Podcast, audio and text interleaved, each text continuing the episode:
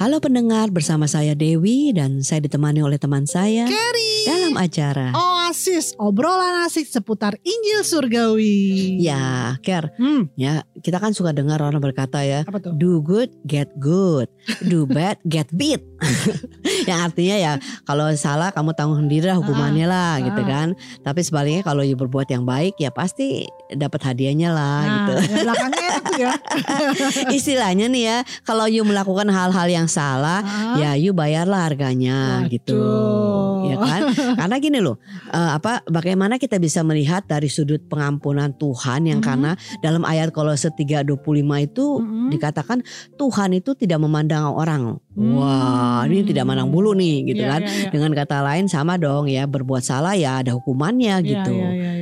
Ya kan jadi gimana nih kita kan katanya udah diampuni tapi Waduh. sekarang harus menanggung lagi eh, kesalahan kita Seru nih, seru nih. Kayaknya ini bakalan a good subject nih. Iya. apa, uh, topik hari ini nih. Tapi kalau kayak gini kita perlu narasumber yang tepat. Yang, yes yang, yang bisa menjelaskannya ya. dari sudut pandang yang yang yang benar ya. Ya betul. Dan ini, ini kali beliau tidak asing lagi nih.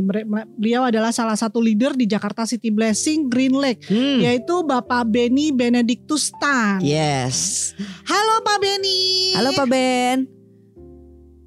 Halo, halo Bu Dewi. Halo ya. Wah Pak Benny apa kabar nih?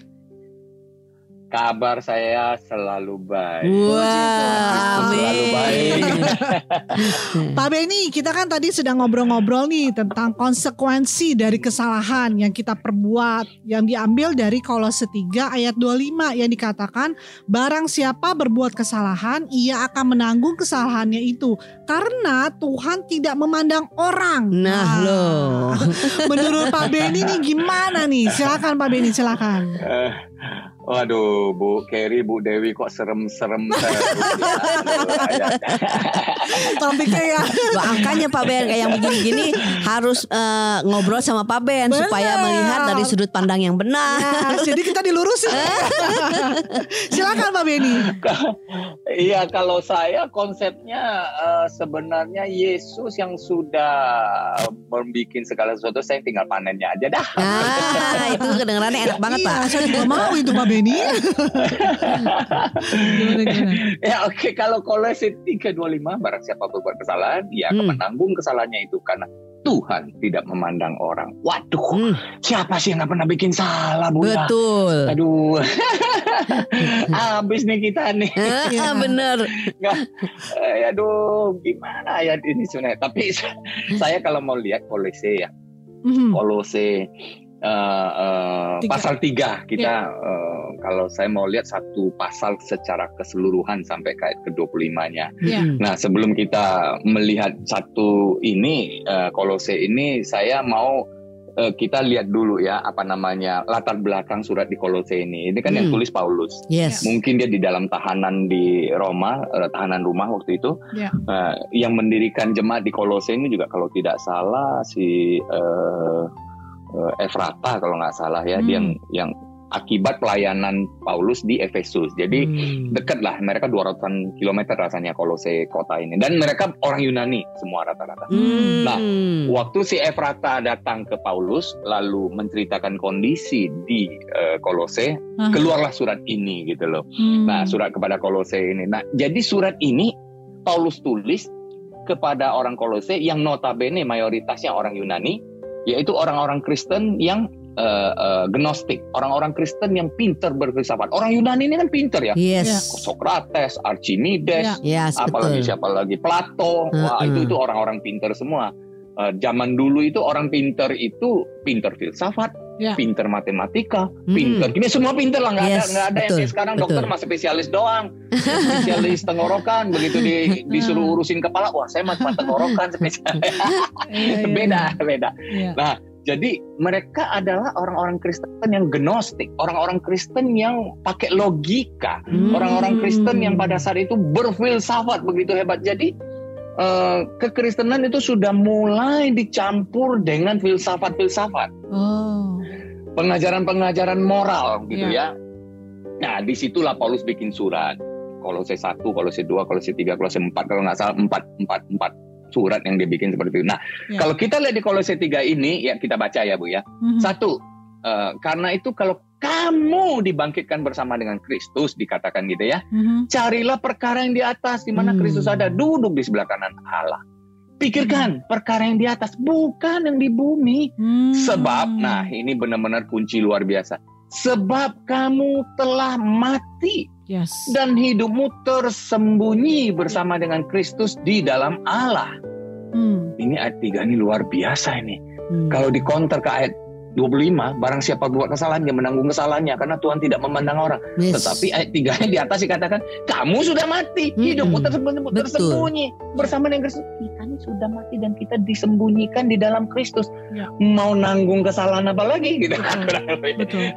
Ah, Oke, kita lanjut ya. Ah, Itu ayat Hmm. 3 ini luar biasa. Ayat keempat dikatakan, apabila Kristus yang adalah hidup kita menyatakan diri kelak, kelak di sini saya mau beri penjelasan bukan kelak nanti di kehidupan nanti, Iya. kelak ini adalah future, masa Hmm. depan kita, ke depannya gitu ya. Jadi apabila Kristus yang adalah hidup, kita menyatakan diri di Hmm. masa yang akan datang ini, kamu pun akan menyatakan diri bersama dengan dia dalam kemuliaan. Hmm. Jadi kemuliaan Tuhan dinyatakan, kita juga menikmati kemuliaan Tuhan Iya. di dalam kehidupan kita di masa depan kita. Kalau kita ngerti, kalau kita tahu, kita sudah mati, kita tersembunyi bersama dengan Kristus. Ah, kurang lebih kan gitu. Ya. Nah, lalu saya yang mau bawa adalah dua perikopnya. Mulai ayat kelima sampai ayat ke-17, itu kalau kita baca itu adalah encouragement untuk hidup baru di dalam Kristus. Begini loh, kalau Anda sudah mati di dalam Kristus, Hmm. kalau Anda eh, apa namanya yang ayat satu kan, kalau kamu dibangkitkan bersama Kristus, Hmm. eh, kamu eh, mati dan sudah tersembunyi bersama Kristus,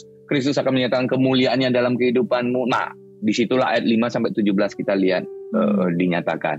Itu encouragement bagaimana kita hidup di dalam Kristus. Hmm. Nah, tapi saya ada ada tiga, ada tiga ayat yang saya mau stressing di perikop yang ini yaitu ayat 13 dan 14 berkata demikian.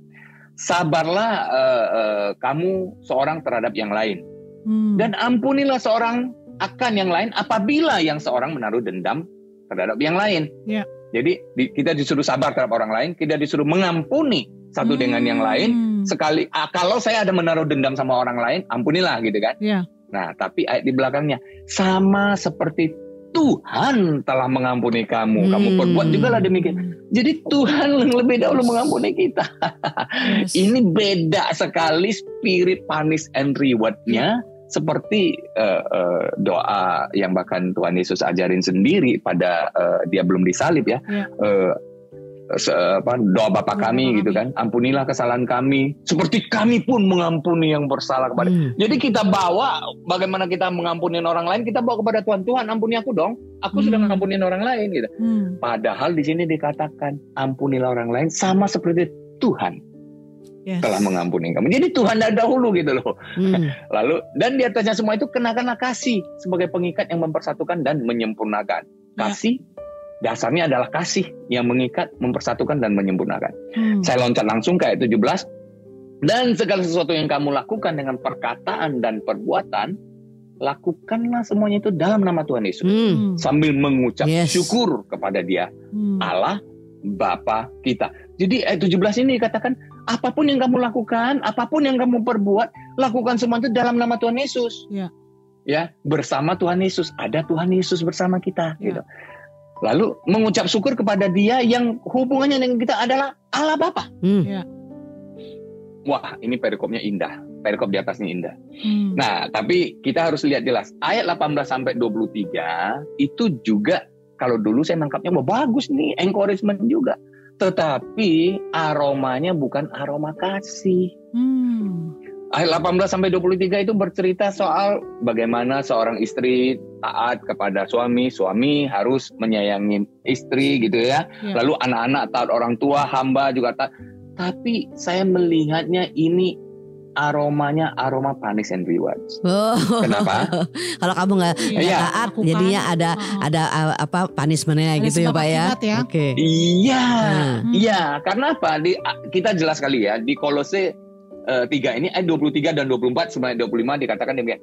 apa pun juga yang kamu perbuat, perbuatlah dengan segenap hatimu seperti untuk Tuhan dan Hmm. bukan untuk manusia. Mm. Selintas bagus karena apa? Ini sudah mulai seperti filsafat.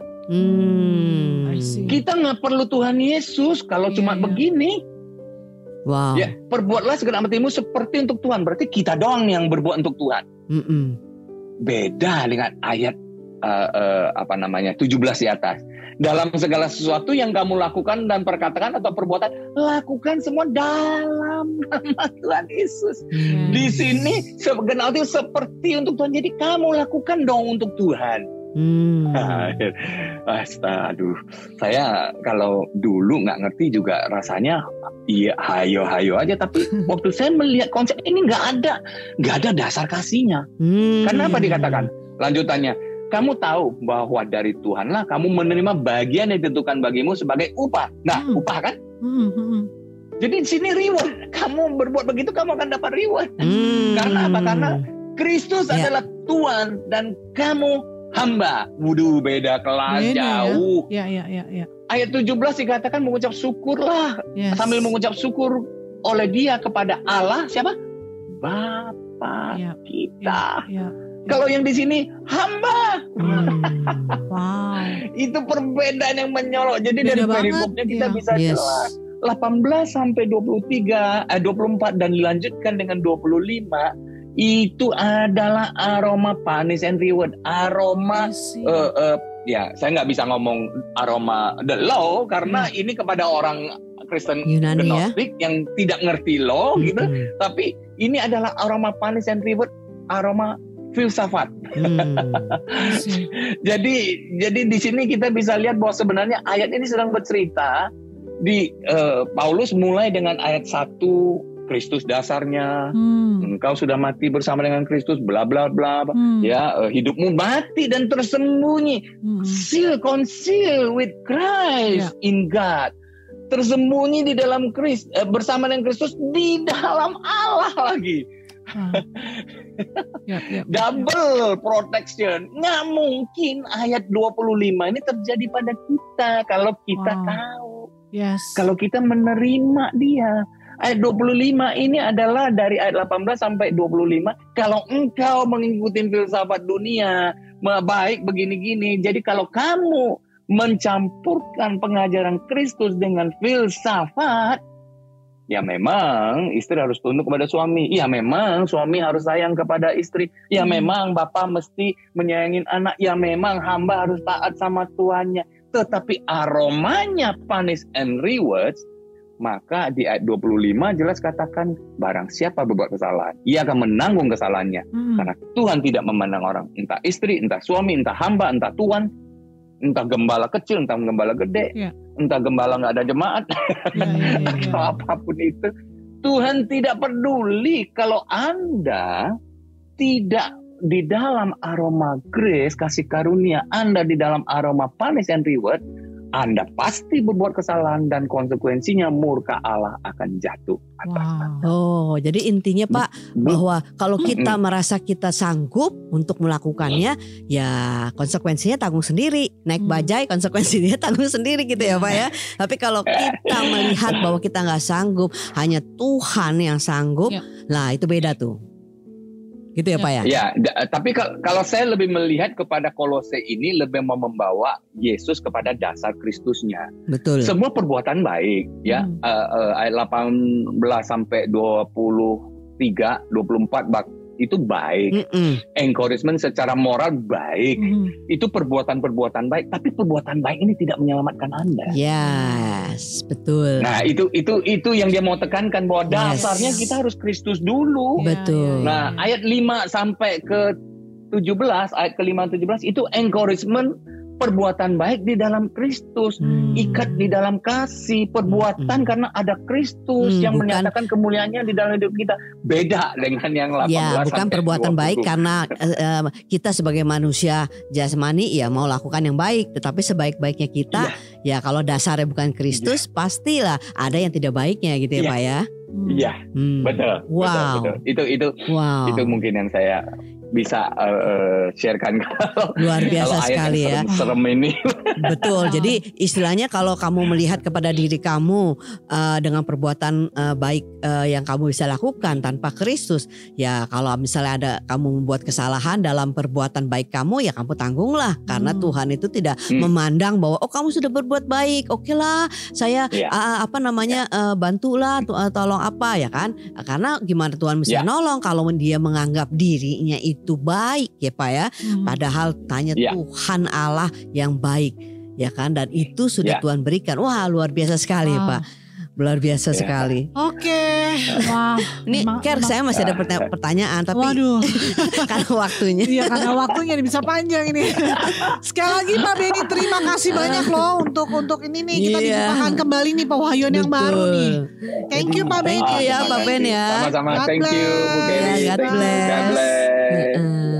Waduh, Ker luar biasa sekali ya. Jadi banyak kita berpikir bahwa eh, menekankan perbuatan baik. Gak ada Ya. salahnya sih perbuatan baik betul, ya. betul. Tapi tadi Pak Ben bilangin, tapi dasarnya di mana kamu Nah. bisa melakukan perbuatan baik, Iya. ya kan? Bukan hanya perbuatan baik yang menyelamatkan, tetapi Betul. karena Kristus Karena yang sudah Kristus. mati di kayu salib, dialah yang membuat kita Oh, menjadi baik. betul. Orang baik melakukan perbuatan yang, Yang baik. Heeh. gitu kan. Karena memang itu buahnya baik pasti. Yes, Iya, buah yang iya. baik bagus. Oke, kita harus berhenti sampai di sini. Jadi eh, bagi para pendengar Oasis setia Oasis, jika masih ada pertanyaan atau ingin didoakan, bisa menghubungi kami di nomor berapa, Ker? 0818 07 488 489 Saya ulangi kembali 0818 07 488 489 Oke, mari kita tutup dalam doa, Ker. Terima kasih Tuhan atas pengampunanmu yang sempurna buat kami Hmm. Tuhan Kami tahu kami adalah orang-orang yang dibenarkan karena Yes. Engkau Terima kasih Bapa hanya di dalam nama Tuhan Yesus kami telah berdoa Amin, Amin. Sampai berjumpa di episode Oasis berikutnya. Jika Anda yang mendengar dan diberkati, silakan share kepada teman-teman Anda lainnya. Amin.